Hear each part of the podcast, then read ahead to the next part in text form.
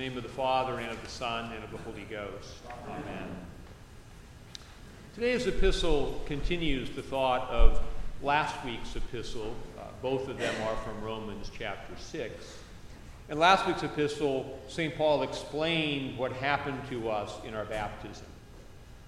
Quote, Do you not know that as many of us as were baptized into Christ Jesus were baptized into his death? Therefore, we were buried with him through baptism into death, that just as Christ was raised from the dead by the glory of the Father, even so we also should walk in newness of life. The part of us that dies with Christ in baptism is our fallen human nature, what St. Paul refers to as, quote, our old man. We might more accurately think of this as our old humanity. This is the part of us that follows the pattern of the first humans in the perpetual cycle of sin and death. The part of us that rises with Christ in baptism is the new man or new humanity. And this is planted in us through the gift of the Holy Spirit. That is God's gift, this new life that allows us to rise above the limitations of our fallen nature. Today's epistle, therefore, is an exhortation to live in accordance with this identity that we received in baptism. St. Paul says, quote, As you presented your members as slaves of uncleanness and of lawlessness leading to more lawlessness, so now present your members as slaves of righteousness for holiness. The word members is a little awkward he's referring literally to our body parts, the members of our body.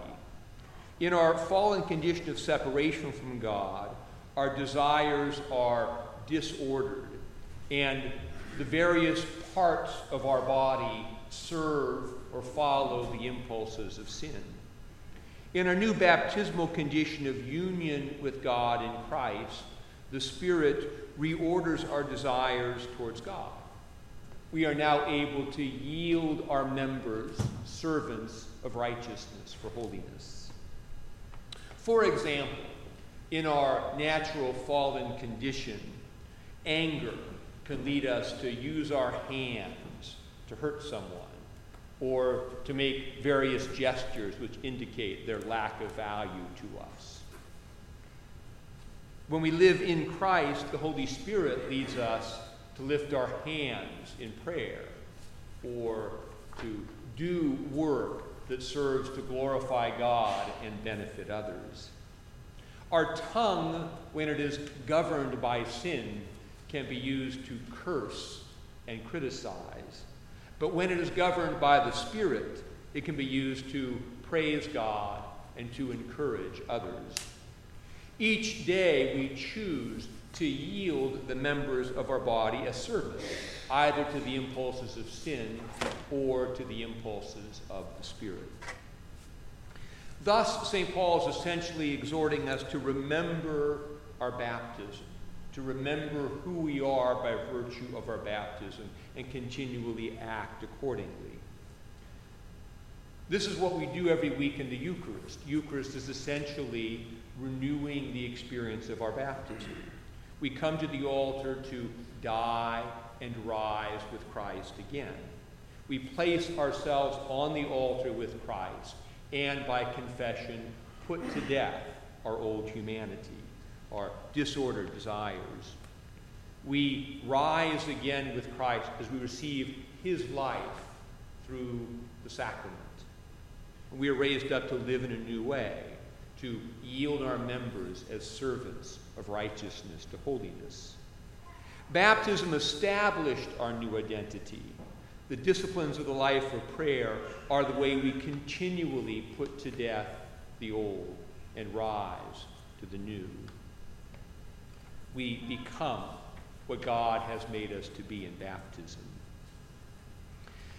As we continually die and rise with Christ through the life of prayer, the life that was planted in us in baptism grows and it produces what the Bible calls, quote, fruit. This is an organic process that is akin to the planting and growing of things in nature. The seed of the Spirit that is planted in us is fed by the body and blood of Jesus and by the grace of the life of prayer. And this produces new motives, new behaviors, and new virtues. As we continue in this organic process of growth over time, we become more and more like Christ. we cooperate in this production of fruit by our willing surrender to the impulses of the Spirit. We are saved by grace, but baptism does not free us from having to do work. Baptism saves us rather from futile work, from fruitless labor. The grace of baptism gives us new abilities, new capacities. The Spirit enables us to do what we cannot do in our natural condition. But we must choose by acts of the will to yield ourselves to the impulses of the Spirit. Our growth stagnates when we resist the Spirit in our lives or when we neglect prayer through which the impulses of the Spirit are strengthened. God does not force us to do His will. We must surrender our wills to the will of God. We must pray, Thy kingdom come, Thy will be done on earth, that is, in my life, as it is in heaven. As Jesus himself prayed in Gethsemane Father, if it be your will, take this cup from me. Nevertheless, not my will, but yours be done. We must remember our baptism, but we must also look forward to the end or goal of our faith, the completion of the life that is growing in us. We are destined for resurrection and glory. Every act of surrender every death we submit to in the life of faith only makes sense in the light of what we are becoming. We do this because we want to get there. We should yield our members as slaves to righteousness because such behavior produces in us a certain kind of fruit, which leads us to everlasting life. We should not yield our members to the impulses of sin because sin does not produce anything lasting. When we sin, we get exactly what we get in the act itself and nothing more. And the fruitlessness of sin confirms the fact that we are headed for death. St. Paul explains it this way in today's epistle quote, what fruit did you have then in those things of which you are now ashamed? For the end of those things is death. But now, having been set free from sin and having become slaves of God, you have your fruit unto holiness and the end, everlasting life.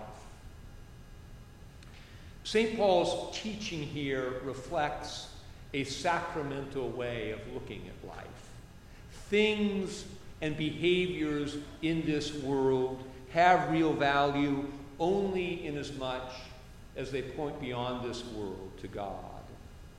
Sin is sin pr- precisely because it is idolatry. It treats this world as an end, as a completion.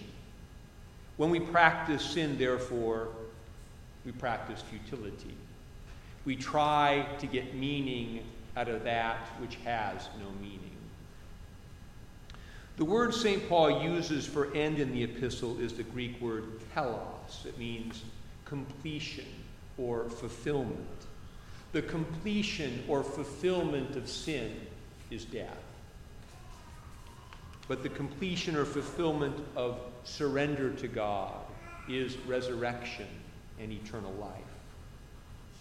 We yield our members as servants to righteousness because we're aiming at that goal.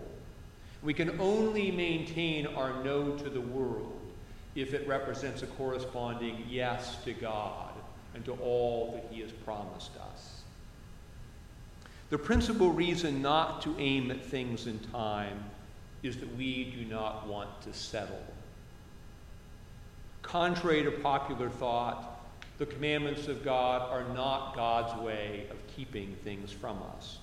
That was the lie that caused the first sin and most subsequent sins. The commandments are God's way of teaching us not to settle for what the world offers and then death. God wants to give us so much more, and what the world offers can never satisfy the deepest desires of our hearts. The most spiritually harmful aspect of our age is its captivity to time.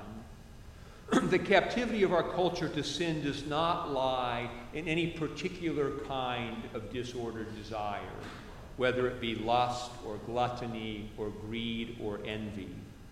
Our captivity to sin is that we aim mostly at this world. We yield our members as slaves to temporal things. And when we do this, we get only what we aim for if we are lucky. And then we face death. The rebirth of faith and faithfulness, therefore, requires that we keep our eyes firmly fixed beyond time at the end of our faith, which is resurrection, new creation, and union with God and each other in Christ.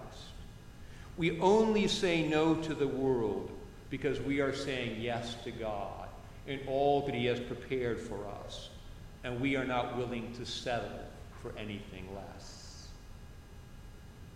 As the epistle says, quote, But now, having been set free from sin and having become slaves of God, you have your fruit to holiness and the end, everlasting life. In the name of the Father, and of the Son, and of the Holy Ghost. Amen.